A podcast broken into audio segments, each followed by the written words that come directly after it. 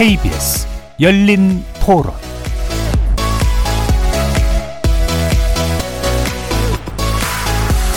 안녕하십니까. KBS 열린 토론 정준희입니다.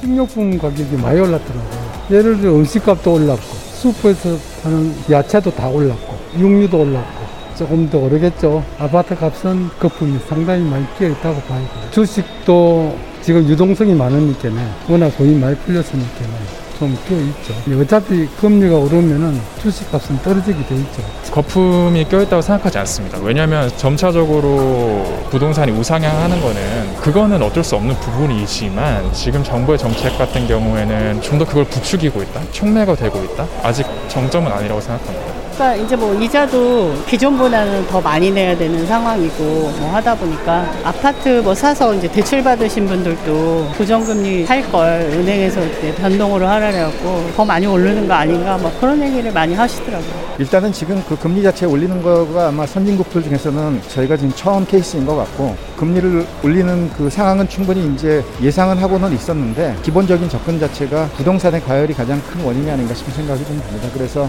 의도적으로 그 부동 산 경기를 상쇄시키기 위해서 억제시키기 위해서 좀 빨리 진행된 게 아닌가. 거리에서 만나본 시민들의 목소리 어떻게 들으셨습니까? 오늘 이야기 나눌 주제는 기준금리 인상 국내 자산 시장에 미칠 영향은입니다. 한국은행이 기준금리를 연 0.5%에서 연 0.75%로 0.25%포인트 올리기로 결정했습니다. 지난 2018년 11월 이후 첫 금리 인상인 셈인데요. 코로나 4차 대응으로 경기 불확실성은 커졌지만 집값 상승세가 여전하고 가계빚이 1,800조 원을 넘어서는 등 금융 불균형이 심화된 상황을 고려한 조치로 분석됩니다. 즉, 금융 불균형이 실물 경제를 위협할 만큼 악화되기 전에 금리를 올려서 가계부채 증가 속도를 조절하고 자산 시장에 낀 거품을 걷어내야 한다고 판단한 것인 것 같은데요. 하느니 오는 10월이나 11월 추가 금리 인상에 나설 가능성이 제기되고 있는 데다가 미국 중앙은행인 연방준비제도의 파월 의장이 조만간 양적 완화 정책 축소를 의미하는 테이퍼링 개시를 시사하고 있어서 향후 우리 자산 시장에 어떤 영향을 미칠지 주목됩니다. 오늘 KBS 열린 토론에서는 세 분의 전문가와 함께 한국은행의 기준금리 인상 배경 분석해 보면서 자산 시장에 미칠 영향 자세히 살펴보는 시간 마련했습니다. KBS 열린 토론은 여러분이 주인공입니다. 문자로 참여하실 분은 9730으로 의견 남겨주십시오. 단문은 50원, 장문은 100원의 정보 이용료가 붙습니다.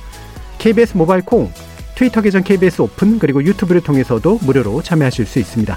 또 이제 콩에서도 보이는 라디오로 만나실 수 있습니다. 시민 논객 여러분의 뜨거운 참여 기다리겠습니다. KBS 열린 토론 지금부터 출발합니다. 살아 있습니다. 토론이 살아 있습니다. 살아있는 토론, KBS 열린 토론. 토론은 라디오가 진짜입니다. 진짜 토론, KBS 열린 토론.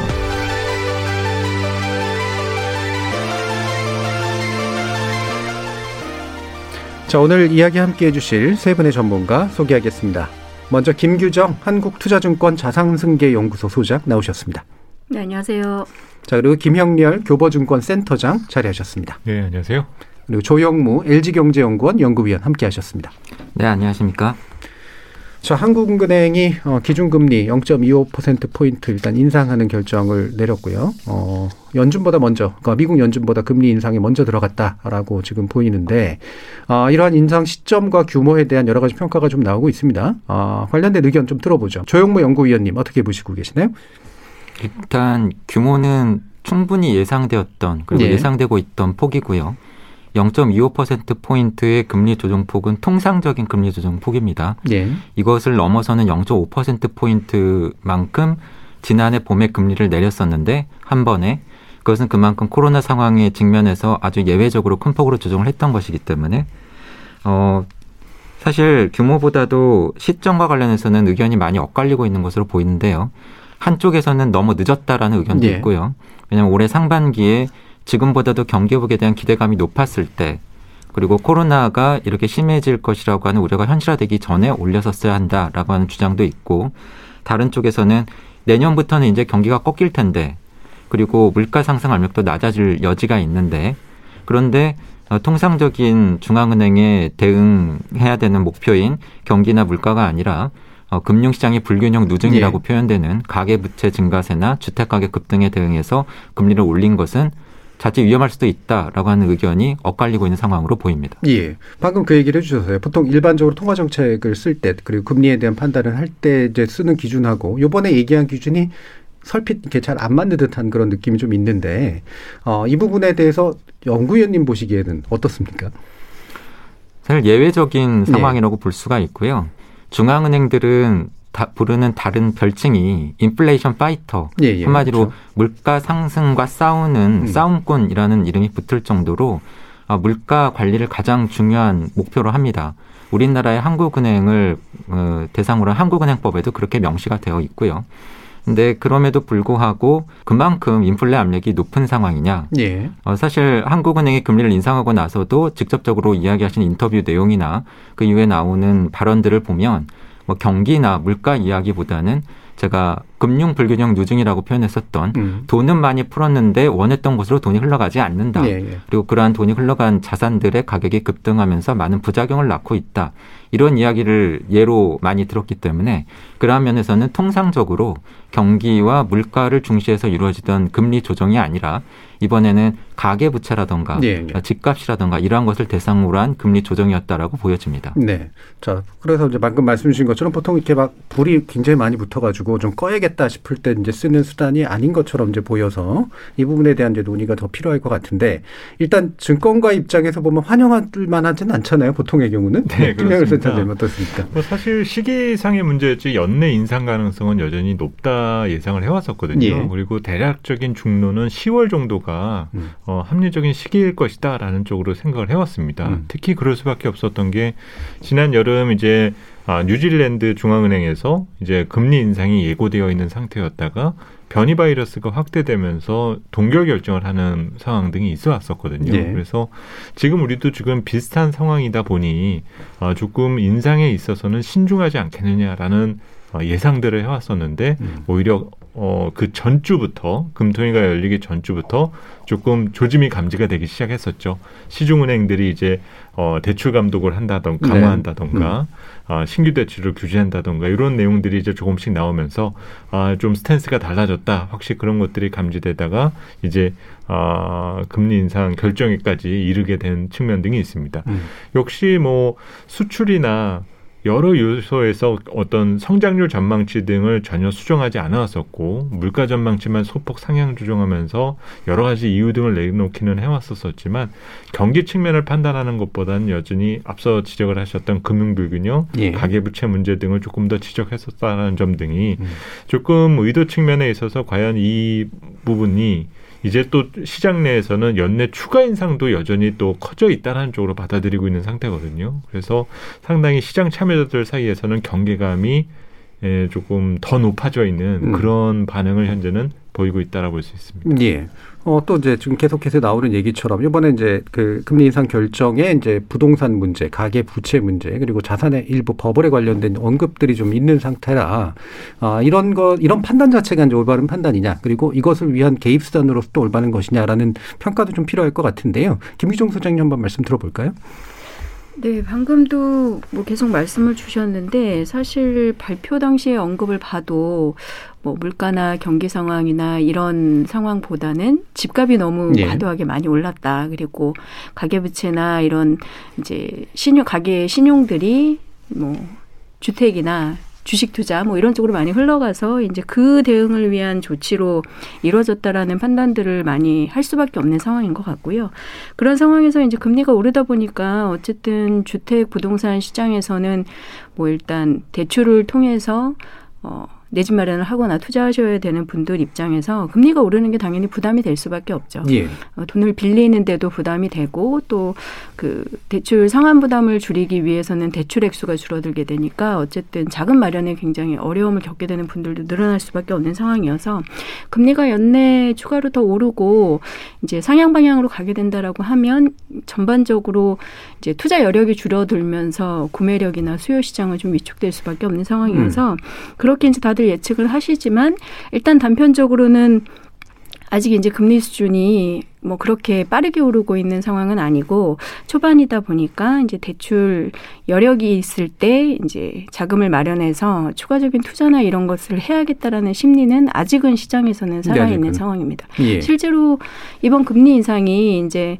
어 자산 시장의 자금 쏠림이나 금융 불균형에 따른 조치라고 인식들을 하다 보니까 금리 인상 조치 이후에 이제 따라올 대출 규제에 대해서 더 고민들을 많이 하고 계세요. 그래서 예. 대출이 더 어려워지면 현재 이제 서울을 비롯한 국내 아파트 주택 가격을 고려했을 때 대출 없이 이제 집을 사기는 사실 어려운 상황이다 보니까 대출 규제가 더 강력해졌을 때 어, 더 집을 사기가 어려워진다라는 불안감을 더 많이 느끼고 계셔서 예. 사실 이번 조치 이후에 뭐 뉴스에서도 들으셨겠지만 뭐 마이너스 통장 같은 신용 대출을 아직은 필요 없는데 미리 받아놓는다거나 이런 식의 움직임이 또 포착되기도 했거든요. 그래서 그런 흐름들에 대해서 이제 본다라고 하면 아직은 집값에 대한 불안이나 이런 것들을 완벽히 차단하거나 이러기에는 좀 모자란 수준이라고 보여지고 예. 이후에 이제 금리 인상이나 대출 규제의 흐름 강도 뭐 이런 것들에 따라서 주택 시장이나 부동산 시장은 영향을 받게 될 것 같습니다. 예. 그럼 이제 금리 인상이 되게 되면 부동산 문제라든가 자산 문제에서 연관할 때 말씀처럼 이제 추가 대출이 어려울 수 있어서 이제 그 심리가 줄어들거나 그럴 수도 있지만 반대로 이제 이때라도 해야겠다라는 심리가 아직은 공존하고 있는 상태로 보이는데 아, 장기적으로 이제 바라는 건 결국은 이제 주택 매물들이 좀 더 늘어나고 바깥으로 시장에 자꾸 내보내는 특히나 다주택자 매물 같은 것들이 좀 나오게 된 그런 상황으로 가기 위한 압박 정도로 이제 이해가 되는데요. 실제로 시장 반응이 좀 그럴 거라고 보시나요? 김민규 주장 부장님? 뭐 현재 상태에서는 그런 기대 움직임이 실제 작동하기는 좀 어려운 수준이죠. 네. 금리 수준 자체도 그렇고 뭐 아까 초반에도 말씀하셨지만 이미 이제 금리 인상을 예상하면서 이제 주택담보대출 금리라든가 이런 것들이 계속 서서히 이제 올라가고 있는 중이기도 했었고 예. 예견된 수순이다 보니까 이번 조치만으로 뭔가 이제 가격에 대한 조정 우려를 느끼면서 물건을 처분하거나 음. 주택 투자나 구입 같은 것들을 좀 보류하는 움직임은 아직은 좀 기대하기 어려운 것 같고요. 만약에 이제 전반적인 주택 구입 수요의 조정이나 위축 같은 것들을 가져오려면 어 상당히 금리가 좀 더 많이 임계 네네. 수준으로 올라야 되겠죠. 근데 그렇다 하더라도 사실 더 충격을 받고 부담을 느끼시는 분들은 실제 그냥 일반적인 대출을 통해서 내 집 마련을 하시는 일반적인 수요자분들이 되실 가능성이나 우려가 더 있는 게 사실입니다. 사실 예. 개인 자금 여력이 있는 다주택자들의 경우에는 어 사실 지금 서울 등 고가 지역의 경우에는 뭐 10억 원 이상 고가 주택의 경우 주택담보대출이 이미 불가능한 상황이었기도 하고 이미 가지고 있는 주택을 약간의 금리 조정으로 처분을 하려는 이런 움직임을 끌어내기는 좀 쉽지 않다고 판단이 돼서 사실상 이런 조치들을 어 이제 시장의 다주택자 매물 처분이나 가격 하락을 기대하면서 쓴다라고 하면 예. 초반에는 사실상 실수요자들이 주택 마련 구입 자금의 마련의 어려움을 겪는 부분이 더 크게 작동할 가능성이 있어 보여서 그 예. 부분은 사실 좀 우려가 됩니다. 예, 일단 이제 주택 구입 수요를 가지고 있는 층에 대한 게 초기의 어떤 억제 효과 정도. 근데 사실 그걸 싫어하시는 분들도 당연히 있을 테고요. 대신 이제 많이 가지고 계신 분들이 내놓는 정도의 유입까지로 작동하기에는 아직은 어, 불투명하다. 또 낮은 수준이다라고 이렇게 보셨는데 어, 대출 금리의 인상이 결국은 이제 소상공인이나 자영업자에게는 굉장히 좀 타격이 될 것이다라고 하는 그런 얘기는 또 있잖아요. 조영무 위원님 이 부분 어떻게 보고 계세요? 그 앞서도 말씀을 해주셨지만 똑같이 금리가 0.25% 포인트 오른다고 하더라도 예. 어 누구냐 그렇죠. 그리고 어떤 상황이냐에 따라서 어, 받게 되는 영향이 매우 다를 겁니다. 음. 가령 한국은행이 기준금리를 인상한다고 해서 대출금리만 오르는 게 아니죠. 네. 돈을 은행에 맡길 때 받게 되는 어, 예적금 금리도 올라갈 겁니다. 그러면 사실은 은행에 예금이나 적금으로 돈을 넣어두시는 분들은 받는 예금 이자가 늘어나면서 좋아지실 수도 있는 거예요. 네, 실제로 수신고가 꽉 늘었잖아요. 지금 그렇죠. 최근에. 네. 근데 반대로 대출을 가지고 계신 분들이 문제잖아요. 그런데 저희가 좀 생각을 해봐야 되는 것이 어, 이번에 인상된 금리 폭이 0.25% 포인트죠. 앞서 말씀드린 것처럼. 그럼 한번 계산을 해보면 은행에서 1억 원을 빌렸을 때 어, 이번에 금리 인상폭만큼 대출 이자율이 0.25% 포인트 오르면 한 달에 내는 이자가 얼마만큼 늘어나느냐. 예. 사실 계산을 해보면 1년에 25만 원 정도, 그렇죠. 한 달에 2만 원 조금 넘는 돈의 이자가 늘어나는 겁니다. 이 2만 원이 조금 넘는 돈의 한달 이자 부담 증가는 누군가에게는 별 문제가 안 되지만 음. 누군가에게는 굉장히 커다란 문제가 될 수 있는 거죠. 가령 1억 원이 아니라 10억 원을 빌렸더라도 내가 소득이 많거나 또는 다른 자산이 많거나 그리고 실제로 이런 분들이 담보도 많고 소득도 많기 때문에 돈을 더 많이 빌리셨을 가능성이 있거든요. 네. 그럼 10억 원을 빌렸을 때 한 달에 내는 이자 부담이 20몇만 원이 늘어난다고 하더라도 이분들이 과연 커다란 부담을 느낄 것이냐. 근데 반면에 어, 소득이 적거나 담보가 적거나 신용도가 낮은 분들은 돈을 많이 못 빌리셨을 거예요. 음. 근데 그런 분들일수록 사실은 얼마 되지 않는 대출금이지만 한 달에 2만 원 넘는 대출 이자 증가 부담은 굉장히 커다란 부담이 될 수도 있는 거죠. 예. 특히 지금 질문 주신 것처럼 소상공인 작을 소자잖아요. 그리고 자영업자 앞에 붙는 게 영세 자영업자죠. 음. 코로나 이후에 사회적 거리두기 단계 그 최고 단계 수준 속에서 지금 매출이 거의 멈추거나 많이 줄어드신 분들 같은 경우에는 앞서 말씀드린 경우에 후자에 속할 겁니다. 작은 이자 부담 증가라고 하더라도 굉장히 커다랗게 다가오는 그래서 똑같은 금리 인상이라고 하더라도 어떤 계층에게 어느 만큼의 영향을 미치는가는 굉장히 다를 수 있다라고 봐야 될 것 같습니다. 예. 결국 이제 집을 여력이 있는 계층에게 주는, 그러니까 자산을 많이 가지고 있는 계층에게 주는 건 사실은 위험도는 낮고, 어, 자산은 별로 없고 지금 당장 써야 될 돈이 많은데 장사까지 어려운 분들에게는 또 꽤 크게 느껴질 수밖에 크게 없는 느껴지는, 예, 네. 그런 상태다라고 말씀을 주셨어요. 자, 그럼 또 다시 이제 또 증권 부분으로 가야 되는데 일단 보니까 이제 코스피 지수 자체는 하락인데 일부 약간 이제 유지되고 있는 정도 수준으로 이제 나타나고 있죠. 아, 이게 장기적으로 또는 단기적으로 이렇게 부정적인 영향은 분명 좀 있을 것 같은데 어떻게 전망하고 계세요? 사실 뭐 주식 시장은 지난 6월까지 8개월 연속 주가가 올라왔고 그랬죠. 7월 이후로부터 이제 지금 시장은 한 두 달째 조정을 받고 있습니다. 음. 특히 이제 지난 8월 금통위에서 금리 인상 결정과 함께 시장 분위기가 많이 좋지는 않았었었는데 당시에는 금리 인상에 대한 이슈에서 반응하기보다는 불안정 한 환율 그리고 외국인 매도에 더 직접적인 영향을 받아왔었습니다. 예. 그래서 이렇게 뭐 금리 인상에 대한 변수가 시장을 짓누른다라고까지 보기에는 조금 과장된 해석인 것 같고요. 음. 오히려 주식시장은 이 내적인 면, 요인보다는 대외적으로 달러화 강세가 지속되고 또 테이퍼링에 대한 경계감 이런 부분에서 조금 어, 선진국 대비 소외당하는 디커플링에 대한 문제를 갖고 있었던 것이 조금 더 컸었습니다. 음. 그리고 당장 이렇게 또 금리가 올라가니까 이제 어, 다른 자산 시장도 마찬가지겠지만 주식 시장에서도 비투에 대한 문제들 예. 이 빚이 크게 늘어나 있는 상태에서 어, 시장을 타격하지 않겠냐라는 것들을 많이 걱정들 하고 계시거든요.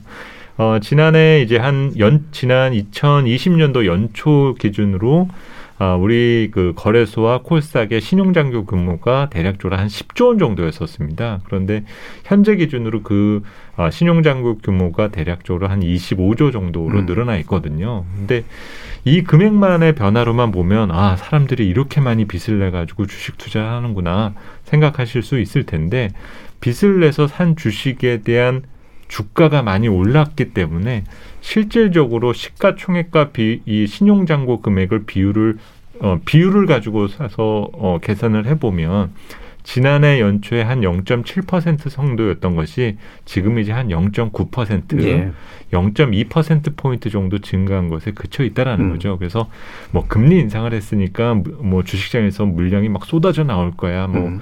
어, 이런 식에 대한 부분은 조금 어, 성급한 해석이다라고 볼 수가 있고 예. 어, 현재까지 이, 어, 시장에 대한 반응은 이런 통화 정책 기조에 대한 변화보다는 오히려 대외적인 요인, 특히 환적인 요소에 더 영향을 많이 받아왔다라고 볼 수 있을 것 예. 같아요. 결국 이제 당장에 이제 금리 인상에 의한 영향은 사실은 그 퍼센트 로 보나 이렇게 강도로 보나 이렇게 크진 않을 거고. 그렇죠. 이후에 이제 테이퍼링 때문에 그 연관이 될 거는 부분 아마 다시 또 연구를 해야 될 것 같은데, 네네.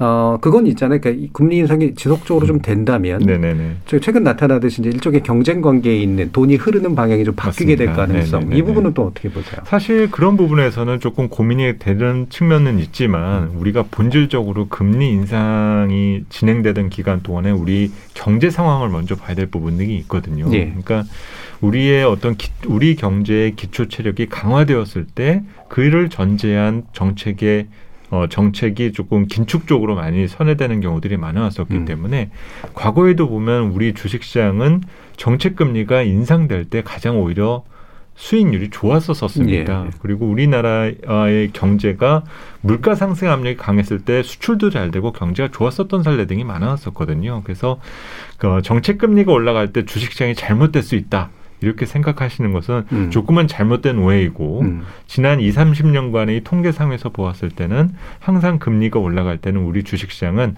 수익률이 좋았다. 음. 이거는 한번 좀 기억해 두셨으면 좋겠습니다. 예. 그게 이제 어떤 매개 변수로 이제 나타난 것인가는 이제 물론 또 여러 가지 그렇습니다. 분석이 있겠지만, 그러니까 오해 부분에 대해서 좀 짚어 주신 것 같고요. 네. 실제로 이제 추가 금리 인상이 있을까가 이제 그러면 굉장히 중요한 부분이긴 한데, 어, 조영무 위원님께서 이제 보시기에 이 10월, 그러니까 10월, 11월쯤 또 한 번에 0.25% 정도는 올라갈 거다. 이렇게 이제 예상을 하세요? 아니면은 어떠세요? 속도 조절이 좀 있을 거다고 보세요? 사실 이번에 이루어진 8월에 음. 어, 한국은행의 금융통화위원회를 앞두고 어, 질문을 저도 많이 받았었는데요. 네. 이번에 올릴 것 같으냐, 음. 아니면은 9월에는 금통위가 없기 때문에 10월에 올릴 것 같으냐. 어, 제가 드렸던 답은 8월에 올리든 10월에 올리든 언제 올려도 전혀 이상하지 않다. 예. 하지만 최근에 한국은행 쪽에서 나오고 있는 발언들을 보면은 8월에 올릴 가능성이 많이 높아진 것 같습니다. 음. 라고 답을 드렸거든요. 근데 이 이야기를 뒤집어 보면 어, 10월에 해도 이상하지 않은 금리 인상이 8월에 이루어졌기 때문에 상대적으로 10월에 금리 인상이 또다시 이루어질 가능성은 상대적으로 낮아졌다고 봐야 될 것 같습니다. 예. 왜냐하면 과거에 한국은행이 이렇게 정책 금리를 인상할 때의 그 스텝 또는 보폭을 살펴보면 두 번의 회의 연속으로 금리를 올렸던 적이 그렇게 많지가 않아요. 그런 경우에는 가령 물가 상승 우려가 굉장히 크다라던가 아니면 주택 가격 상승이 정말로 감당하지 못할 음. 정도로 빠른 속도였다라던가 아주 예외적인 상황에서 그랬거든요. 더군다나 지금은 코로나 상황이 당초 예상보다도 상당히 우려스러운 상황으로 흘러가고 있는 것 같고요. 그런 면을 감안한다라고 하면은 어 당장 10월에 연이어서 금리를 인상할 가능성은 그렇게 높아 보이지는 않고요. 음. 하지만 지금의 상황보다도 코로나가 더 심각해지지만 않는다라고 한다면 한국은행이 11월에 인상할 가능성은 상당히 높은 것 같습니다. 예. 왜냐하면 어 일단 금리 인상 기조적으로 선회를 하고 나면 지속적으로 금리를 끌어올리려고 노력하는 것이 그동안의 아, 스탠스였고요. 특히나 최근까지도 나오고 있는 한국은행의 발언, 특히 8월 금리 인상 직후에 있었던 기자회견에서 하는 총재님께서 하셨던 이야기, 이번 인상으로서 금리 인상의 첫 번째 발걸음을 뗀 셈이다라는 예. 표현을 저희가 어, 받아들인다고 한다면 어, 올해 안에 추가적인 금리 인상을 한국은행이 시도할 가능성은 상당히 높다라고 봐야 될 것 같습니다. 음. 그러니까 일단 왜 그 금리 관련된 발언들은 관련된 부분들이 이제 미치는 영향이 굉장히 크기 때문에 네. 되게 조심해서 상징적으로 쓰고 이제 그러잖아요. 애매하게 이야기하시죠. 네. 근데 이번에 나오는 내용들을 보면은 사실 일부러라도 좀 더 이렇게 그 상징을 좀 인상적으로 보이게 만든 듯한 그런 느낌이 좀 들긴 하거든요. 예외적으로 음. 상당히 명시적으로 이야기하셨다라는 느낌을 저도 받았습니다. 예. 네. 예.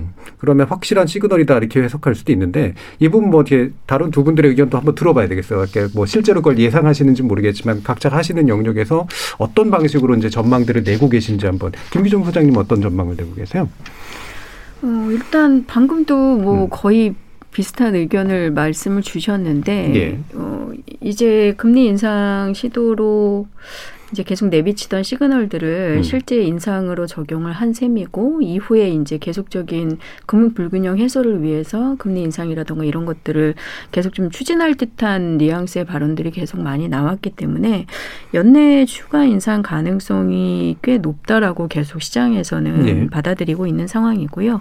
그렇다 보니까 이제 뭐 연속 혹은 불연속 해도 지금 10월, 11월 뭐 거의 비슷한 상황이거든요. 근데 거의 시장에서는 10월, 11월 뭐 어디에서 올릴 것이냐 보다는 하반기에 추가적인 인상을 해서 지금 그러면 1%까지 올라가는 수준이어서 그 정도 금리 인상이 연내 이루어져서 그에 음. 대비하는 혹은 그 이후에 이제 행보에 대해서 경계와 맞물려서 대비하는 움직임들을 어떻게 보면 지금 이미 하고 있다라고 예. 보여져요. 그래서 예. 이제 10월, 11월 의견은 사실 뭐 지금 뭐 정확히 파악하기는 어렵지만 하반기 중에 추가 인상 가능성이 상당히 높다라는 의견에는 다들 좀 동의를 하고 있어서 음. 그런 인식 속에서 이후에 대비를 다들 좀 해야 되는 상황으로 보여집니다. 예, 보통은 일반적으로 이제 오를 것이다. 그리고 연내 그 다음에 한 1% 선까지는 갈 수도 있다라는 걸 전제로 이렇게 전망들을 내시면서 대응하고 있는 음, 그런 상황인가 본데 김영일 센터장님도 비슷한 견해신가요? 뭐 사실 저희도 채권 담당 애널리스트하고 이제 의견을 나눴거든요. 예. 저희는 10월 원래 예상 인상을 예상을 했었었다가 음. 그 전망이 틀렸기 때문에 이제 수정을 하면서 어 11월에 한 번 더 추가 인상이 있을 수 있다. 그러면서 음. 이제 저희가 더 논의를 했었던 거는 연내 추가 인상에 대한 부분보다는 현재 한국은행이 정책 금리를 얼마를 향해서 가고 있느냐를 아, 조금 더. 얘기를 많이 음. 했었어요. 그래서 어, 과연 정상화 수준에 대한 그 수준을 레벨을 어느 정도로까지 어, 전제하고 대응을 할 것인지 또 어, 당장 내년 상반기에는 여러 정치 이벤트라든지 이런 요소 등으로 인해서 또 운신의 폭이 많이 축소될 그렇죠. 수밖에 는 없는 부분이 않습니까? 그래서 어, 그 여지를 감안을 했었을 때 저희가 나눴었던 부분은 내년 어, 경제 전망이나 이런 부분 등을 반영했을 때 1.25를 향해서 달려가고 있는 것 같다. 그래서 음. 앞으로 이제 두 번의 시기를 어떤 식으로 배분할 것이냐가 가장 중요한 부분이 되는 것 같고 예. 그 사이에 어, 경제에 대한 속도의 변화 그리고 또 시장에 대한 반응 이런 것들을 조율해 나가면서 결정할 가능성이 조금 크다. 그래서 음. 뭐 저희도 역시 연내 추가 인상의 가능성은 상당히 높아졌다는 쪽으로 음. 어, 의견을 모은 상태입니다. 예, 대체로 전문가들 좀 그 비슷하게 보고 계시고 다만 이제 목표 수준이 이제 한 1이냐 1.25냐 뭐이 그렇죠. 정도 선에서 네네. 어, 대응을 내는 게 좀 달라질 수 있을 테니까요. 자 그러면 이제 또두 번째 아마 같이 드리는 공동 질문이 될 것 같은데 아, 현재 이제 그, 그 한은에서 내온 이 목표죠. 이제 금융 불균형의 해소라고 하는 사실 일반인들이 듣기에는 이게 약- 언뜻 잘 다가오진 않거든요. 그러니까 금융 불균형이라는 말 자체는 어려운 말은 아닌데 이게 어떤 의미로 다가오는가도 있고 이게 이제 요 요런 방식의 추세로 좀 목표를 달성할 수 있을 것인가에 대한 판단도 좀 필요할 것 같아요. 뭐 대표적으로 이제 자산이라든가 이런 부분도 있고요. 그래서 김기정 소장님께 먼저 좀 여쭐 텐데 어 이런 추세가 목표 그러니까 대건 목표 실현에 어느 정도 좀 도움이 될 거냐 어떻게 보시는데요? 근데 실질적으로는 음. 뭐1% 정도의 금리 인상만으로 바로 즉각적으로 예. 이제 자금의 흐름이라던가 아니면은 시장에 참여하고 있는 수요자들의 최근에 이런 투자 트렌드나 이런 것들이 바로 바뀐다고 보기는 좀 쉽지가 않아요. 특히 예. 이제 부동산 같은 경우 지금 어쨌든 어, 과도한 집값 상승이나 가계부채의 급증을 통한 이제 주택 투자나 이런 것들에서 기인한 금리 인상과 이제 후행할 대출 규제 라인으로 보고 있는 상황이다 보니까 음. 어, 그 움직임이 실제로 이제 작동을 해줄 거냐 뭐 이런 부분인데 어쨌든 시장에서 어, 이번 금리 인상만으로 큰 충격을 받고 대응 변화를 가져온 건 아니지만 이후에 이제 따라올 대출 규제에는 상당히 주목을 하게 되기는 했거든요. 예.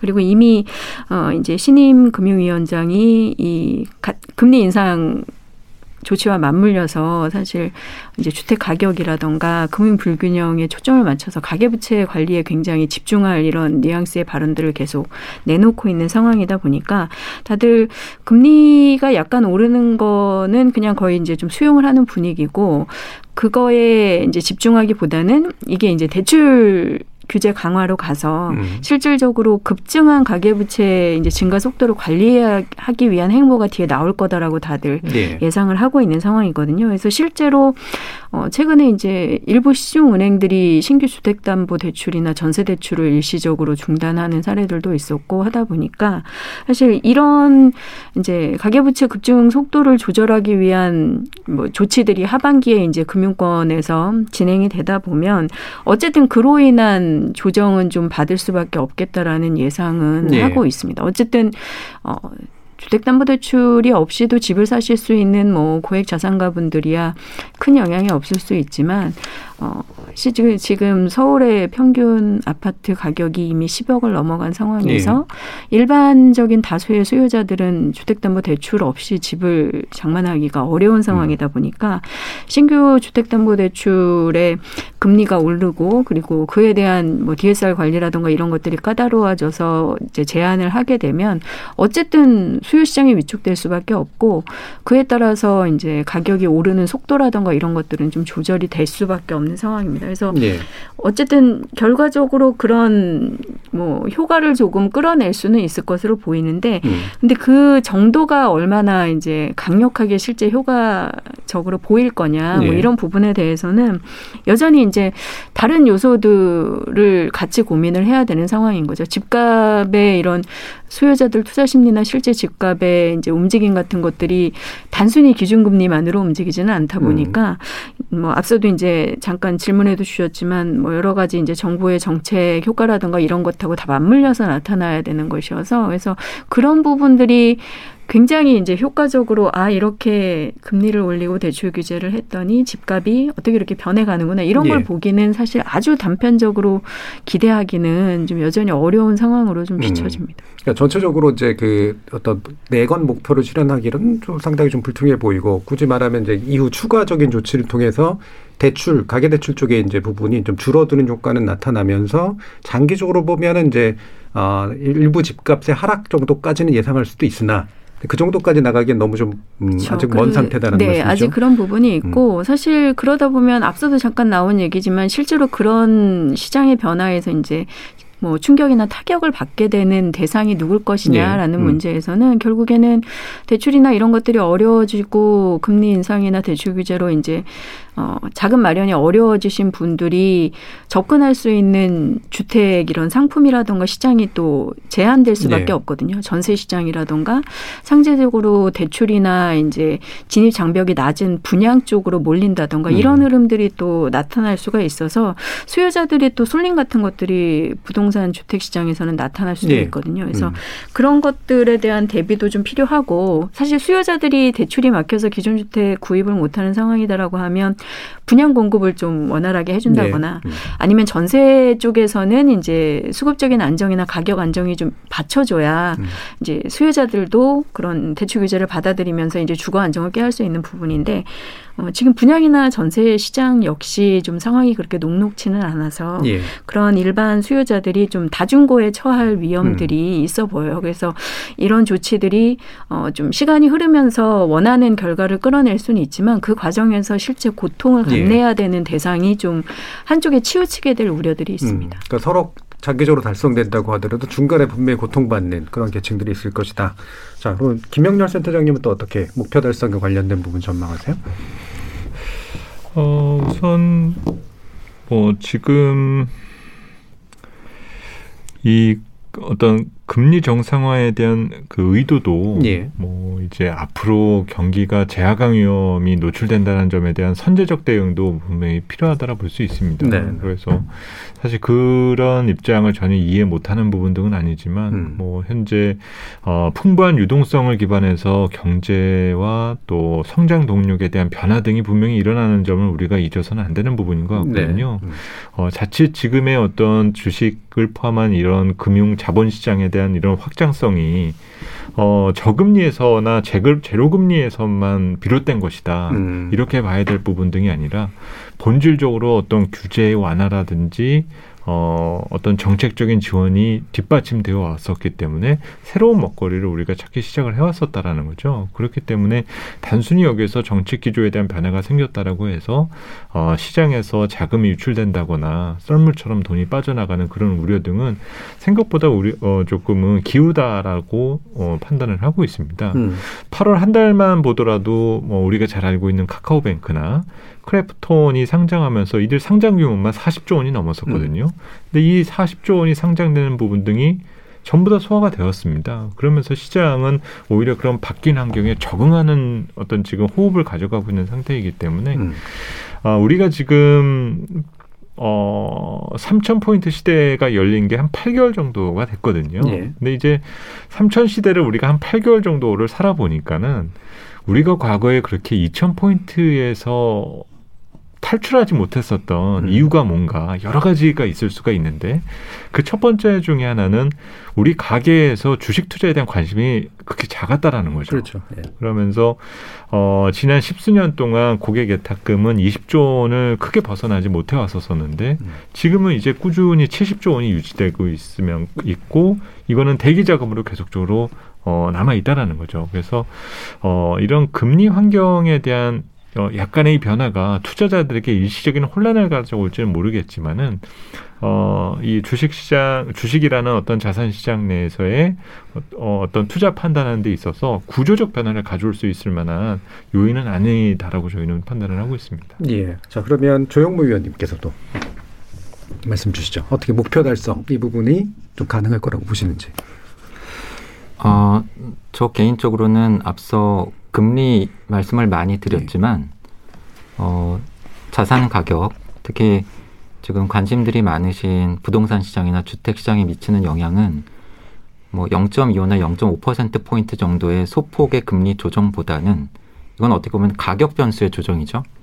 그러니까 금리라고 하는 가격을 조금 바꿈으로써 내는 이자 부담을 높이고 낮추고. 근데 이런 것보다는 아예 주택식을 구입할 때 필요한 자금원에 해당되는 대출 규제를 직접적으로 시행하는 것이 훨씬 더 강력하고 즉각적인 효과를 낼 수 있다라고 음. 생각을 하고 있고요. 음. 그런 면에서 최근에 대출 환경이 굉장히 빠르게 바뀌고 있지 않습니까? 어, 아직까지는 일부 은행 알려지기로는 그리고 일부 대출 상품에 국한돼서 그러한 대출 규제가 시행이 되고 있지만 어, 부동산 가격 상승세가 진정되지 않고 금융감독 당국이 여기에 대해서 보다 더 적극적으로 대응을 하고 여기에 부응하는 금융기관들이 단순히 주요 시중은행뿐만이 아니라 제1금융권, 은행권에서 비은행권, 제2금융권으로까지 확대되고 그렇다라고 한다면 어, 저는 그 효과는 생각보다는 크고 강할 수 있다라고 음. 보고 있습니다. 예, 알겠습니다. 자, 약간씩 전망에서 좀씩 차이가 있으신 부분은 있긴 합니다만 구체적으로 이제 우리가 2부를 통해 가지고요. 어, 미국 상황들 함께 좀 고려해 보면서 좀 더 거시적인 관점에서 한번 이 논의 이어가도록 하겠습니다. 여러분께서는 KBS 열린 토론과 함께하고 계십니다. 토론이 세상을 바꿀 수는 없습니다. 하지만 토론 없이 바꿀 수 있는 세상은 어디에도 없습니다.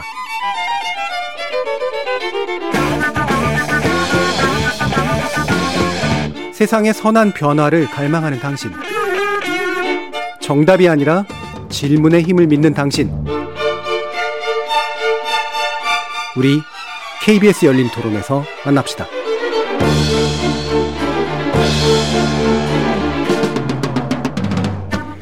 KBS 열린 토론 기준금리 인상 국내 자산시장에 미칠 영향은 이라는 주제로 김영렬 교보증권 센터장, 조영무 LG경제연구원 연구위원, 그리고 김규정 한국투자증권 자산승계연구소 소장 이렇게 세 분의 전문가와 함께 하고 있습니다.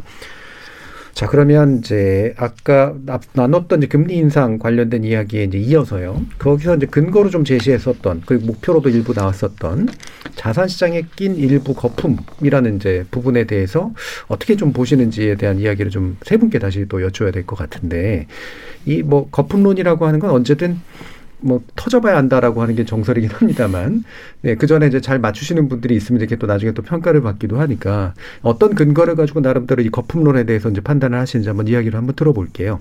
이 부분은 김기정 소장님 말씀부터 한번 들어볼까요? 네, 일단 음, 말씀하신 것처럼 사실 저희가 최근에 집값이 예상보다 굉장히 빠른 속도로 오르면서 소득의 증가 속도라던가 실제로 이제 저희가 대응할 수 있는 자금력에 비해서는 변동성이 너무 컸었던 게 사실이거든요. 그래서 사실 거품 여부는 지금 뭐 저희가 판단하기는 쉽지는 않지만 어, 소득의 변화하는 수준이나 최근의 경기 상황에 비해서는 뭐 유동성이라던가 여러 가지 다른 변수들의 영향으로 주택 가격이 너무 급격하게 많이 올랐다라는 인식은 할 수밖에 없는 상황이고요. 예. 저희가 보통 이제 어 주요 선진국들의 그런 집값 변동 상황이라던가 이런 거랑도 많이 비교를 하잖아요. 그러니까 국내만 이런 것이냐 아니면 다른 주요 선진국의 대도시들도 뭐 이런 것이냐 비교를 하는데 다른 선진국 대도시들 대표 도시들도 집값이 굉장히 많이 오르기는 했습니다. 음. 그리고 뭐 코로나까지 발생을 하면서 뭐 원자재 가격이나 수급 구조라던가 뭐 이런 것 때문에 또 급격하게 오른 지역들도 있었고요. 근데 전반적으로 평균 이런 지수상의 변화를 뭐 그냥 가볍게 비교를 해봤을 때 어, 국내 특히 이제 서울의 아파트라는 상품 중심으로의 변동성이 예. 훨씬 더 급격하게 나타난 게 사실이어서 어느 정도 우려나 대비를 하는 것은 음. 지극히 이제 필요한 부분이다라고 생각이 됩니다. 근데 다만 시장에서 이제 더 궁금한 부분은 그래서 이게 어떻게 조정이 될 거냐. 예. 실제 거품이다라고 하면 거품이 빠지는 수순들이 어느 시점에선간 따라와야 되는 상황인 거잖아요. 근데 실제로 거품이라고 해서 뭐 가격이 실제로 하락 조정하는 상황들이 뭐 단시일 내에 지금 나타날 그런 가능성이나 변수에 대해서 꼽아보자라고 한다면 음. 사실은 그렇게 꼽히는 변수들이 지금 많지 않다는 거죠. 예. 특히 부동산 주택 시장에서 보자면 뭐 예상했던 대로 금리도 오르고 대출 규제도 더 강력해진다라고 예고가 되고 있기는 하지만 어 저 단편적으로 시장에 이제 가장 근본적인 가격 변동성을 가져왔던 이제 수급 문제에 대해서는 여전히 해결되기가 음. 좀 쉽지 않다는 진단이 있다 보니까 실제로 거품이라 할지라도 어, 이런 조정이나 특히 이제 극단적으로 집값의 하락이나 이런 거가 나타나는 데까지는 아직 제가 봤을 때는 시간이 좀 많이 음. 이제 소요되는 상황으로 보여집니다. 예. 어쨌든 어 여러 가지 이제 변수들에 따라서 국내 주택 시장 특히 이제 도심의 아파트라는 상품에 대한 수요자들이 급격하게 단시일에 좀 늘어나 있는 상태인데 저희가 극단적으로 최근 한 5년간은 계속해서 뭐 택지의 조성이라던가 주택의 이제 공급이라던가 이런 것들을 조금 어, 지연돼 지체해 왔었던 상황이다 보니까 공급 부족 문제가 이제 시간상으로 해소될 수 있는 음. 어느 정도의 시간이 지나기 전까지는 거품이라 할지라도 네. 빠지기가 어렵다라는 판단들을 좀 갖고 계신 상황이다라고 보여져요. 저 개인적으로도 네. 사실 그런 영향을 나타내려면 뭐 단순히 이제 거품이냐 아니냐 보다는 그런 것들을 이제 변화하게 할 수 있는 현재 상황을 만든 그런 변수들이 음. 언제쯤 달라질 것이냐를 봐야 되는 게 더 중요한 문제가 아닌가 싶습니다. 예. 어, 일단 급격하게 속도가 가, 이 가격이 인상해서 어, 그 가격 인상 속도가 크고 높은 음, 것은 사실이지만 예를 들면 수급 요인 그래서 좋은 집 좋은 곳에 좋은 집을 살고자 하는 그런 사람의 수요와 그거에 맞는 공급이 아직은 불일치 상태이기 때문에 혹여 거품이라고 하더라도 쉽게 빠지진 않을 것이다라는 그런 진단을 해주셨네요. 어, 조영무 연구위원님은 어떻게 또 보, 보십니까? 어, 앞서 진행자께서 음. 질문을 주실 때 꺼져봐야 거품이다라고 예, 예. 말씀을 주셨는데요. 예. 어, 그것을 조금 다르게 표현을 해보면 예. 꺼지지 않으면 거품이 아닌 거죠. 음. 예. 그런 면에서 보면은 어, 저는 꺼지기 전까지는 그 여부를 판단하는 것은 매우 어려운 일이고 예. 그리고 멀지 않은 최근의 저희의 경험이지만 글로벌 금리 위기 이후에 미국을 중심으로 주요국 중앙은행들이 돈을 굉장히 많이 풀었고 음. 금리도 0%까지 떨어뜨렸고 그래도 경제가 살아나지 않으니까 양적 완화를 했다가 한 번 해서 효과가 부족하니까는 두 번 하고 음. 세번 하고 그 과정에서 엄청나게 많은 돈이 풀렸고 2010년대 중후반에 걸쳐서 미국 증시를 중심으로 해서 주가가 굉장히 많이 올랐는데 지금은 좀 기억이 가물가물하시겠지만 돌이켜 보면 그때에도 주가 버블 아니냐 예. 그리고 버블이 언제 꺼질지 모른다라고 하는 우려가 거의 몇 년에 걸쳐서 언급이 되었지만 사실은 지금 오늘 저희는 코로나 상황 그리고 최근에 금융시장 상황 환경에 대해서 이야기를 하고 있지만 그럼에도 불구하고 코로나가 터지기 전에 어 2019년, 2020년까지도 조금 전에 말씀드린 2010년대 중후반에 주가 버블이 있었다라고 한다면 그게 꺼졌느냐? 음. 사실 저 개인적으로 꺼지지 않았다라고 보고요. 꺼지지 않았다라고 한다면 사실은 버블이 아니었을 가능성이 있는 거죠. 예. 그러면서 보면은 버블 여부의 판단은 판단이 매우 어렵지만 음. 만약 꺼지지 않는다라고 하는 버블이 아니었다라고 저희가 볼 수 있기 때문에 음. 그러한 면에서는 저는 그 판단은 매우 신중해야 된다라고 봅니다. 음, 알겠습니다. 김영란 센터장님 아까 말씀하신 내용 이렇게 딱 들어보면은 거품이 아니라고 얘기할 것 같긴 한데 네. 한번 들어보죠. 맞습니다. 예. 뭐 사실 과거에 우리가 경험했었던 음. 그 경제에 치명적인 상처를 남기는 버블 같은 경우는 예. 뭔가 공급 과잉에 대한 문제 등을 많이들 발견할 음. 수가 있었었거든요. 그러니까 기업들이 무분별한 대출을 일으킨다거나 아니면 증서를 통해서 뭔가 공급이 크게 늘어나는 그래서 추후에 여러 가지 재고 손실이라든지 잠재적인 불안 요소 등이 뻥 터지게 되면서 어, 통제 불가능한 경기 충격을 주게 되는 사례 등이 과거에는 분명히 있었었던 부분이 맞죠. 근데 지금 상황에 어, 어떤 자산 시장은 그때와는 조금 다른 우리 어떤 사회나 경제의 구조가 새롭게 뭔가 변화하고 발전하면서 나타나는 새로운 가치를 우리가 지금 숫자로서 확인하는 과- 변화에서 우리가 느끼고 있는 부분이기 때문에 이 버블이라는 것이 그렇게 한 번에 뻥 터지면서 사라지는 그런 버블이 아니라 어, 마치 이제 우리가 그 거품 목욕을 할 때 볼 수 있는 어, 상당히 작은 그 버블이 군집되어 있는 네, 폼이죠 그거. 그렇죠. 예. 사실 그런 경우는 어 녹아서 사라지게 예. 되지 동시다발적으로 터질 리는 없다라는 거거든요. 예. 결국은 지금의 우리가 겪고 있는 상황이 그렇고 지금의 버블이라고 인지할 수 있는 부분 등이 어떤 특정 소수가 독점하고 있는 문제 등을 갖고 있다. 음. 그렇게 된다라면 제도적으로도 문제 어 이거를 시정해야 되고 인위적으로 그 문제를 해결해야 될 필요성이 분명히 있겠지만 음. 지금 상황에서 이 자산 시장이 잘못되는 경우가 만약에 발생된다. 이거를 가게 되면 그 상황에서 더 추가적인 비용이 발생될 수밖에 없다라는 거죠. 예. 그러니까 쉽게 말해서 지금 앞서 그 어, 그 연구위원님께 어, 조영무 의원님도 말씀해 주셨지만 미국이 지금 초장기 호황을 누리고 있고 주식시장도 이런 식으로 오르고 있지 않습니까? 이러면서 어, 보장 그 안전하게 보호받고 있는 계층이 누가 있냐라고 하면은 미국의 퇴직 세대들일 거예요. 예. 그리고 어, 주가 연계 상품 등을 갖고 있는 사람들 같은 경우는 노후가 지금 상당히 편안할 거라는 거죠. 음. 그런데 만약에 여기서 주가가 잘못되고 붕괴된다. 그러면 이들을 전부 다 또 정부가 책임져야 되는 문제 등을 떠안게 된다는 겁니다. 그래서 오히려 지금 이런 자산 시장에 조금 어, 좀 가파른 가격에 대한 변화가 있었을 때 이 상황을 활용해서 우리가 새로운 먹거리를 무엇을 찾아낼 수 있는가 예. 이거를 찾아내는 것이 조금 더 중요하다라 봐야 된다는 아, 거죠. 알겠습니다. 예. 자, 그러면 그 조영무 연구위원께 다시 여쭤야 될 것 같은데, 그러니까 아마 2부엔 또 핵심 주제인데요. 이 테이퍼링 문제잖아요. 근데 이 tapering이라는 말도 잘 모르는 분들도 물론 많고, 그 다음에 이걸 이제 흔히 그냥 금리 인상으로 또 착각하시는 분들도 좀 있어서, 네. 이 테이프, 연준이 고려하고 있는 tapering이라는 게 어떤 거고 어떤 의미로 해석되는 것들이 어떻게 받아들이는 게 맞는지에 대한 좀 해설 좀 부탁드리겠습니다. 글로벌 금융위기 때죠. 국제 금융 시장이 망가지면서 예. 속된 말로 돈줄이 말랐었죠. 음. 근데 논두렁에서 이렇게 물줄기가 말라서 땅이 갈라지게 되면 문제가 생기잖아요. 그러니까는 그 상황을 방치할 수 없었던 미국의 중앙은행인 미 연준이 돈을 마구 푼 거죠. 예. 앞서 말씀드렸던 금리를 0%까지도 낮춰보고 양적 완화라고 해서 돈을 한마디로 바스켓 같은 데 담아가서 그냥 양동이채 쏟아 부은 겁니다. 그렇게 수도꼭지를 통해서 물을 콸콸콸콸 내보내다가 아 이제 물이 어느 정도 찬 것 같고 덮으면은 긍정적인 면보다 부정적인 면이 더 많을 것 같으니까 푸는 돈의 양을 좀 줄여볼까? 예.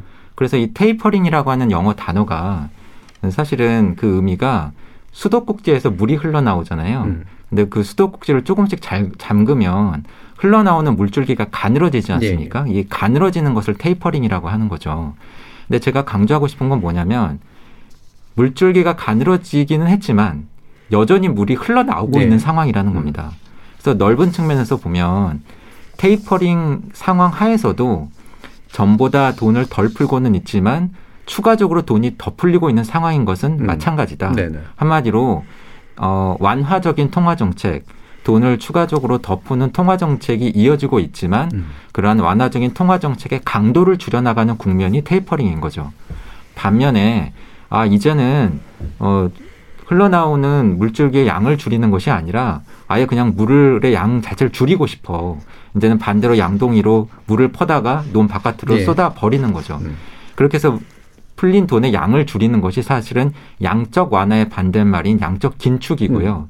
어, 또 다른 이렇게 물을 바깥으로 버리는 방법은 앞서 금리를 제로까지 낮춘다라고 말씀을 드렸는데 어, 사실 금리를 올려서 어, 시중에 풀린 돈들을 이용하는 그- 그 비용을 비싸게 만드는 거죠. 예. 한마디로 긴축적인 통화 정책의 방식은 양적 완화의 반대인 양적 긴축도 있지만 금리 인하의 반대인 금리 인상도 있는 겁니다. 네. 그런 면에서 보면은 어, 지금 저희가 이야기하고 있는 테이퍼링은 푸는 돈의 양을 줄이는 것이기는 하지만 그래도 여전히 돈이 풀리는 상태. 하지만 전보다 돈이 덜 풀리게 되니까는 어 그래도 전보다는 좀 덜 좋은 상황 아니야? 라고 금융시장에서는 긴장하고 있는 거죠. 예. 자, 이렇게 잘 설명을 해주셨는데, 이 테이퍼링이 이제 나타낼 수 있는 효과 중에 하나가 이제 미 달러화의 이제 상승이잖아요.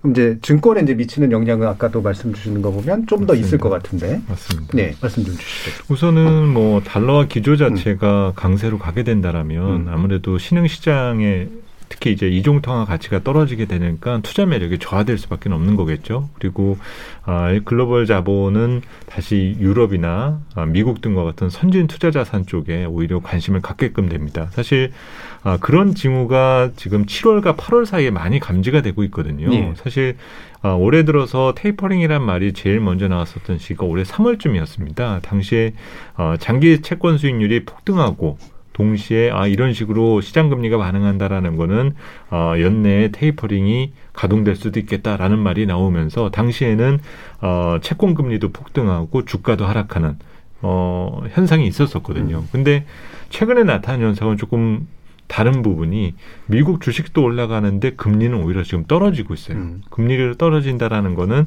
채권 가격이 오른다라는 거니까 채권의 수요가 강한 편이다라는 거거든요. 그러니까 어, 결국 시장 경제 그리고 글로벌 경제가 미국을 중심으로 다시 돌아가기 시작을 했으니 결국 믿을 만한 거는 그쪽밖에 없지 않느냐라고 네. 하면서 어, 달러에 대한 수요 자체가 강해지고 있고 그게 지금 우리 국내 시장과 신흥 시장을 많이 불편해하고 있는 음. 상황에 있다라고 보실 수 있을 것 같습니다. 예. 그러면 그 예를 들면 지금 테이퍼링 이후에 금리 인상까지 연결성 정도는 어떻게 판단하고 계세요? 어, 사실 추후의 금리 인상 부분은 조금 복잡한 문제가 될 것 같은데요. 예. 뭐 지금은 경기 경제 심리도 회복되었고 물가에 대한 문제를 의식했기 때문에 테이퍼링을 통해서 좀 공급량을 조정할 필요가 있다라고 해왔지만은 과거에도 테이퍼링 이후에 실제 2016년도에 연준이 금리 인상까지 가는 데는 2년 반 정도의 시간이 예. 소요가 되었었고 그 다음에 기준점으로 이제 제시하는 부분이 미국의 고용입니다. 음.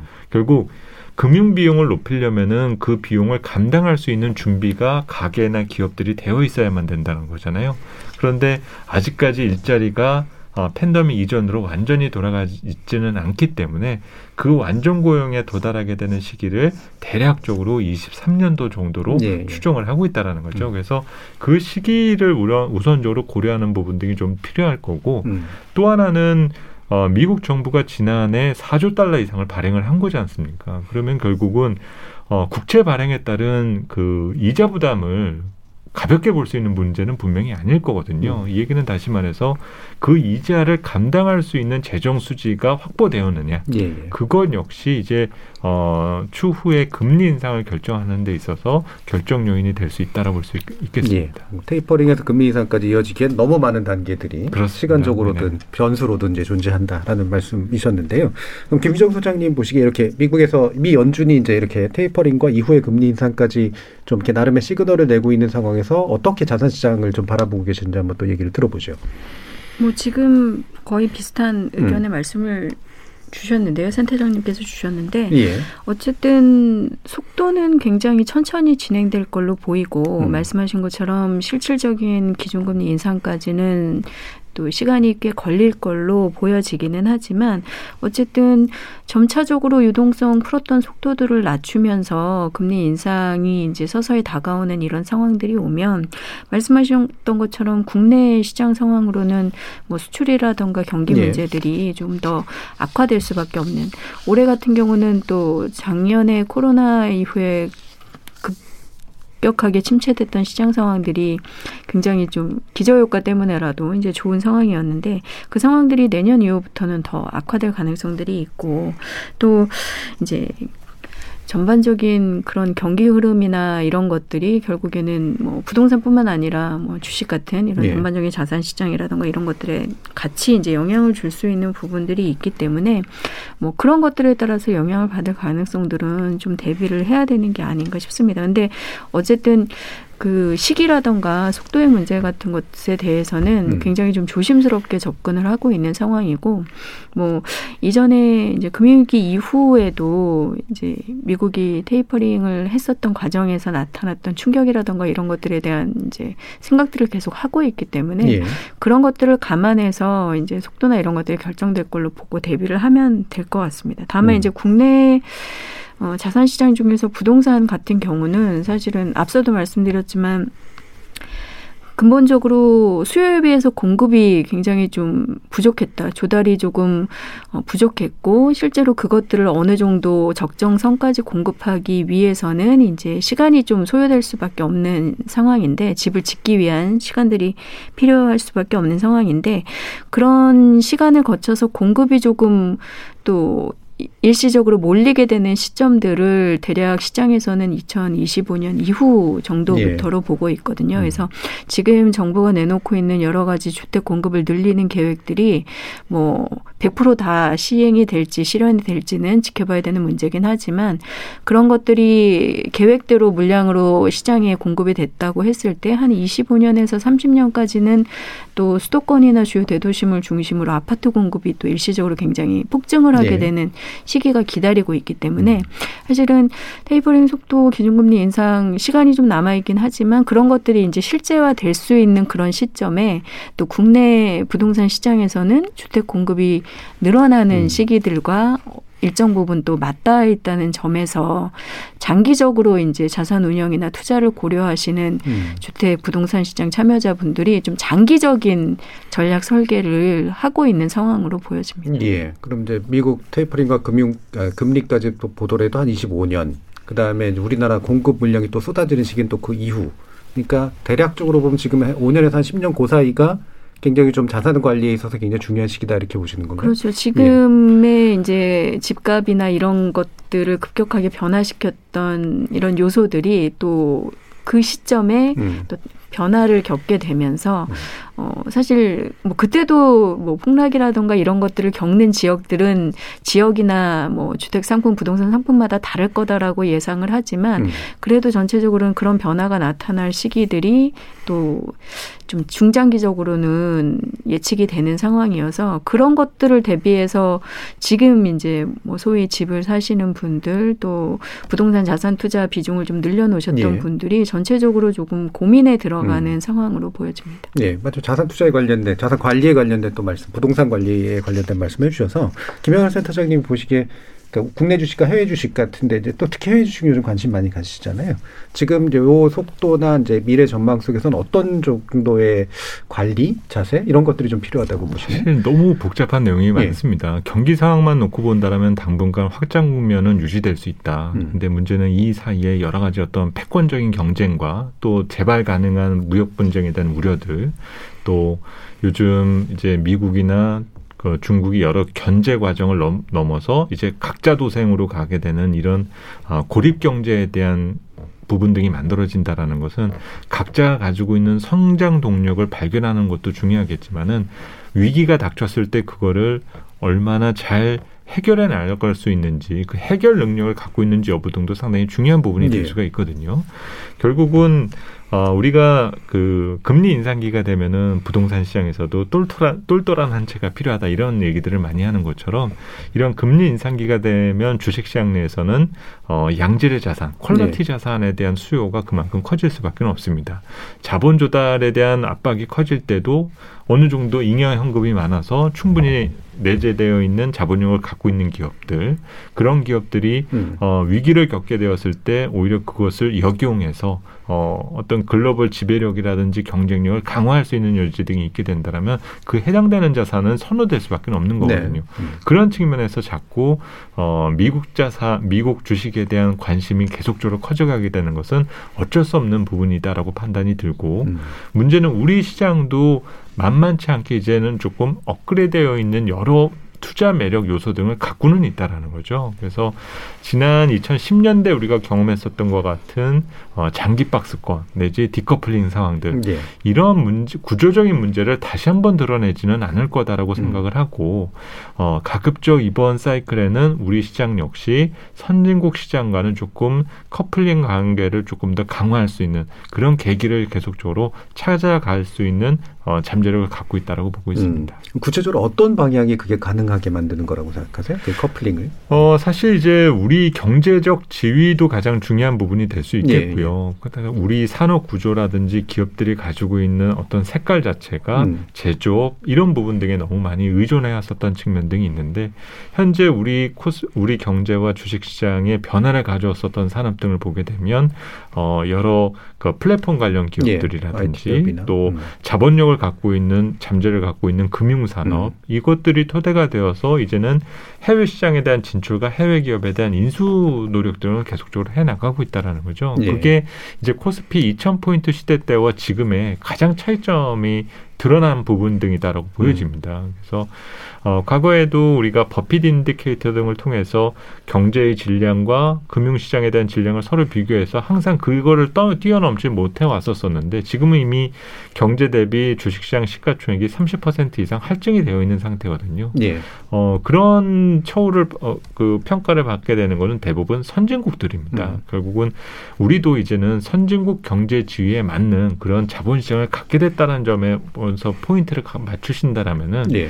너무 이렇게 어떤 정책 환경에 대한 변화가 어, 투자를 위축시키고 음. 가격을 왜곡시키면서 붕괴시킬 것이다. 음. 이런 극단적인 해석을 하실 필요가 없는 상당히 성숙된 자본시장을 향해서 우리가 가고 있다는 점을 조금 기억해 음. 주셨으면 합니다. 예. 그러니까 우리나라 기업들이 이제 어, 주로 전통적인 산업 위주의 그런 기업에서 이게 국제적으로 글로벌하게 이제 진행되고 있는 그런 뭐 플랫폼 기업이나 금융 기업이나 이런 쪽으로 이제 점차 이동하면서 산업 구조 자체가 선진화가 되고 그럴 경우에 이제 선진국과 우리나라가 이제 증권 시장에서 나타난 양태가 좀 비슷하게 가는 그런 모습으로 이제 될 거라는 말씀이시죠. 그렇습니다. 예.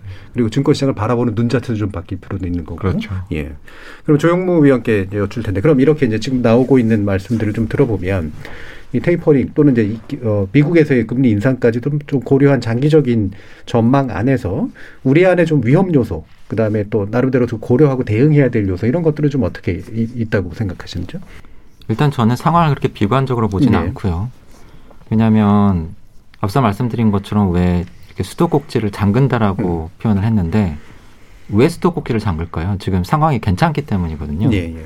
수도꼭지를 잠궈서 물의 양을 뭐 그렇게 늘리지 않아도 미국 경제가 그 충격을 감내할 수 있을 정도로 아, 미국 경제는 성장률도 괜찮고 실업률도 떨어지고 고용도 늘고 괜찮기 때문에 아마 그러한 판단 하에서 미 연준은 통화 긴축 기조로의 선회를 시도를 할 겁니다. 예. 그러니까 수도꼭지를 잠그는 것만 보면 안 좋아 보이지만 그 앞단에 있는 미국 경제가 좋기 때문에 수도꼭지를 잠그는 거다라고 생각을 하면 상황을 그렇게 비관적으로 볼 필요는 없다라고 보는데요. 걱정스러운 건 뭐냐면 어 미국이 이렇게 수도꼭지를 잠그는 것은 미국 경제가 좋기 때문인데 미국 경제가 좋을 때 다른 나라 경제들도 좋으면은 문제가 없겠지만 예. 만약에 미국 경제는 좋은데 공교롭게도 그때 미국을 제외한 다른 나라들은 별로 좋지가 않다. 음.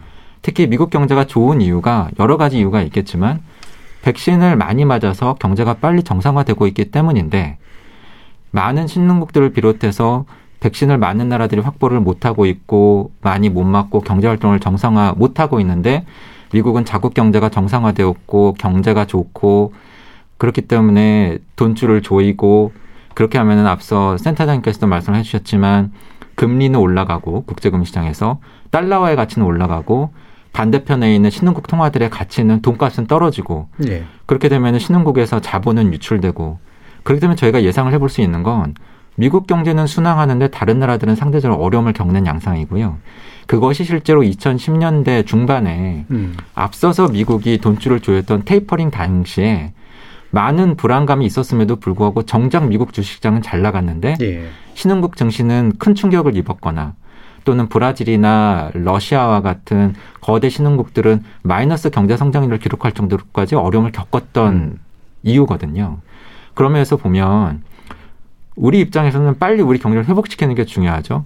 미국 경제가 좋다고 해서 미국이 저렇게 통화 긴축 기조를 선회할 때 우리도 빨리 경제를 끌어올리는 게 중요할 것이고 예.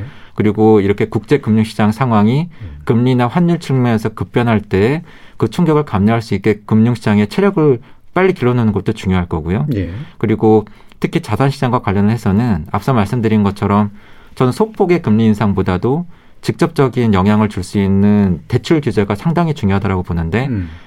어 필요하다면 해야 되겠지만 음. 저는 신중해야 된다라고 봅니다. 예. 왜냐하면 지금도 이미 나타나고 있지만 어 돈이 풀리는 속도를 조절하는 가장 효과적인 수단이에요. 그냥 안 빌려주면 되니까 은행들이 안 빌려주면 대출은 늘지 않죠. 예. 하지만 이러한 방식의 정책에는 반드시 부작용이 따르게 마련이거든요. 그러니까 한마디로 돈의 필요성을 따지질 않는 거죠. 아주 긴급하고 내 집을 마련하기 위해서 반드시 돈이 필요한 사람이건 아니면 그렇지 않고 그냥 투자를 해서 그냥 투자를 해보려고 했었던 사람이건 간에 가리지 않고 대출은 어쨌든 안 된다라고 하면은 그 과정에서 많은 부작용이 따를 수도 있다. 네. 특히 그러한 규제의 속도가 감당할 수 있는 수준을 넘어선다라고 한다면 어, 예상보다도 주택 가격이 급변할 수도 있기 때문에 그러한 면에서 이러한 정책 선에는 어, 시장 상황을 보면서 신중하게 음. 이루어질 필요가 있다라고 예. 생각을 합니다. 음, 역사적 경험 바탕둬서 이제 미국 흘러가는 방향과 한국 경제 체질들을 이제 좀 관리하고 유지하는 데에서 이제 필요한 정책들이 있을 텐데 좀 약간 이제 단기적으로 위험해 보이는 것들 위주로 지금 약간 움직이는 듯한 모습도 좀 있어서 그게 어떤 의미를 갖게 될지 좀 정책적으로 좀 조언도 좀 필요할 것 같은데요. 그래서 마무리 토론으로 아, 우리 뭐 소비자 또는 시민들이나 또는 투자자들 또는 정부나 금융당국 이런 쪽에서 어떤 관점에서 좀 이 문제를 접근하는 게 좋을지 조언 한번 또 들어보고 마무리 짓도록 하겠습니다. 어, 먼저 김 소장님부터 한번 들어보도록 할까요? 현재 어, 특히 이제 주택 부동산 시장에 있는 일반적인 다수 수요자분들이 보실 때는 일단 기준금리 인상 상황에서 대출 규제가 잇따를 거다라고 추후 대책을 예상하고 있는 상황이고 이제 그를 통해서 가계부채 속도 관리를 하고 소위 이제 금융 불균형을 해소하기 위한 작업들이 올 거다라는 이제 생각들을 하고 계세요. 그러다 보니까 사실은 어 단편적인 부작용으로 뭐 8월 중순에 이제 신용대출 같은 것들이 급증하는 이런 상황들이 벌어지기도 했었고 수요자들이 이제 어 소위 정부에서 이제 좀 안 좋은 방법이다라고 치부하고 있는 갭 투자 같은 것들을 통해서 좀 무리해서라도 빨리 내 집 마련을 더욱 더 하려는 상황들이 어떻게 보면 아주 단기적으로는 더 유발이 될 수도 있는 상황이거든요. 예. 그래서 그런 것들을 고려한다면 실제로 전체적인 속도나 이런 필요성에서는 다들 좀 동의하는 부분이 있겠지만 어쨌든 이 부분들이 집값이나 주택 문제에만 너무 이렇게 귀결이 되는 음. 상황이면 위험할 수 있다라는 생각들을 좀 해봅니다. 사실 그를 통해서 완벽하게 통제가 될 수 있는 상황이 아니라고 보여지는 부분이 있고요. 다른 변수들에 따라서 계속해서 집값이 오를 수 있는 음. 여지들이 있기 때문에 그래서 그런 것들을 좀 고려해서 전체적인 속도나 정책들을 좀 신중하게 처리해야 되지 않나 싶습니다. 예. 자, 그럼 김영렬 센터장님 마무리 조언 한번 들어보겠습니다. 네, 우선은 뭐 사회 나 경제가 발전하고 성숙되어 가다 보면은 그 변동성은 저는 축소되는 것이 올바른 길이다라고 생각을 하고 있거든요. 마찬가지로 우리가 과거에도 여러 차례 경험했었던 이런 통화 정책 기조의 변화에 아, 세계 경제 그리고 우리 경제가 반응했었었던 적도 있지만 지금은 어느 단계에 너- 어, 진입하면서 어, 그 외생적인 변수와 정책적인 환경 변화에 민감도가 많이 둔화되고 있는 시기입니다. 그런데 투자자분들은 어, 조금 과장된 해석과 분석에 대한 내용들을 듣고 극단적인 판단을 하시는 경우들이 많은데 그럴 필요까지는 조금 없다라는 거죠. 조금은 호흡을 길게 가져가신다라는 만- 판단으로 현재 자산 시장에 동참하시는 부분이 많다라고 생각합니다. 알겠습니다. 자, KBS 열린 토론 오늘 재밌는 놀이 어, 이 정도로 좀 마무리할까 하는데요. 오늘 토론 함께 해 주신 조영모 LG경제연구원 연구위원 그리고 김규정 한국투자증권 자산승계연구소 소장 그리고 김형렬 교보증권센터장 세 분 모두 수고하셨습니다. 감사합니다. 네, 감사합니다.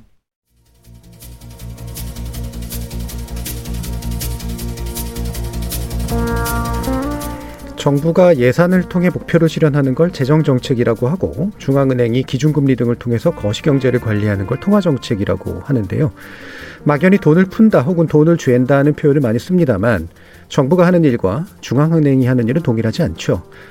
앞으로 벌어지려고 하는 방향으로 짐작컨대 중앙은행은 기준금리 인상을 통해 시중에 풀린 돈을 회수하려고 하고 정부는 확장 재정을 통해 돈을 좀 더 풀려고 합니다. 언뜻 상반된 방향의 정책 집행인 것처럼 비칠 수도 있는데요. 전체적으로는 통화의 양을 관리해 가면서 부분적으로는 필요한 곳에 돈이 들어가도록 하는 상호 보완적 효과도 가능할 수도 있습니다. 각자의 목적과 기준에 따른 이런 독립적인 판단이 어떤 효과를 빚을지 주목하게 됩니다. 참여해주신 시민 논객 여러분 감사합니다. 지금까지 KBS 열린 토론 정준이었습니다.